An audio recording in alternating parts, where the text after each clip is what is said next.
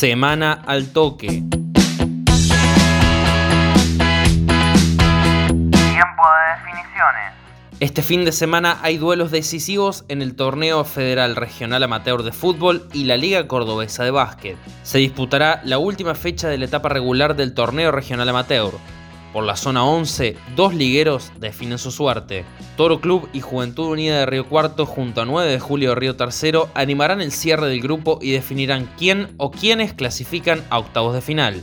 Vale recordar que no solo aspiran a quedarse con el primer lugar, sino que también tienen la posibilidad de acceder como uno de los mejores 5 segundos, ya que pasan 5 de 11 por la región centro. Sportivo 9 de julio manda con 10 puntos, segundo está Toro de Moldes con 9 y en el tercer escalón aparece Juventud Unida con 7 unidades. El tricolor riocuartense recibirá 9 de julio, mientras que la azulgrana moldense hará lo propio ante Atenas.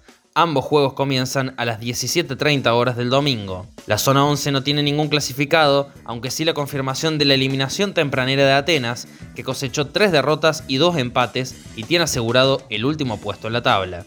Por la zona 10 se producirá la presentación de Acción Juvenil de General Dehesa, quien ya clasificado recibirá la visita de Argentino de Montemaíz. Será a las 17.30 del domingo con el arbitraje de Agustín López de San Francisco.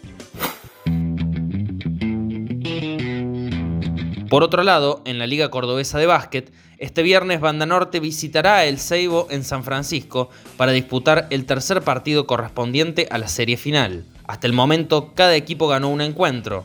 Viernes 21 a 30 horas y domingo 20 a 30 horas son los días y horarios establecidos para el tercer y cuarto encuentro de la definición.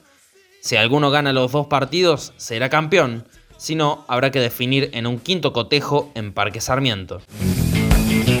Semana al toque. Fue una producción de Al Toque Deportes.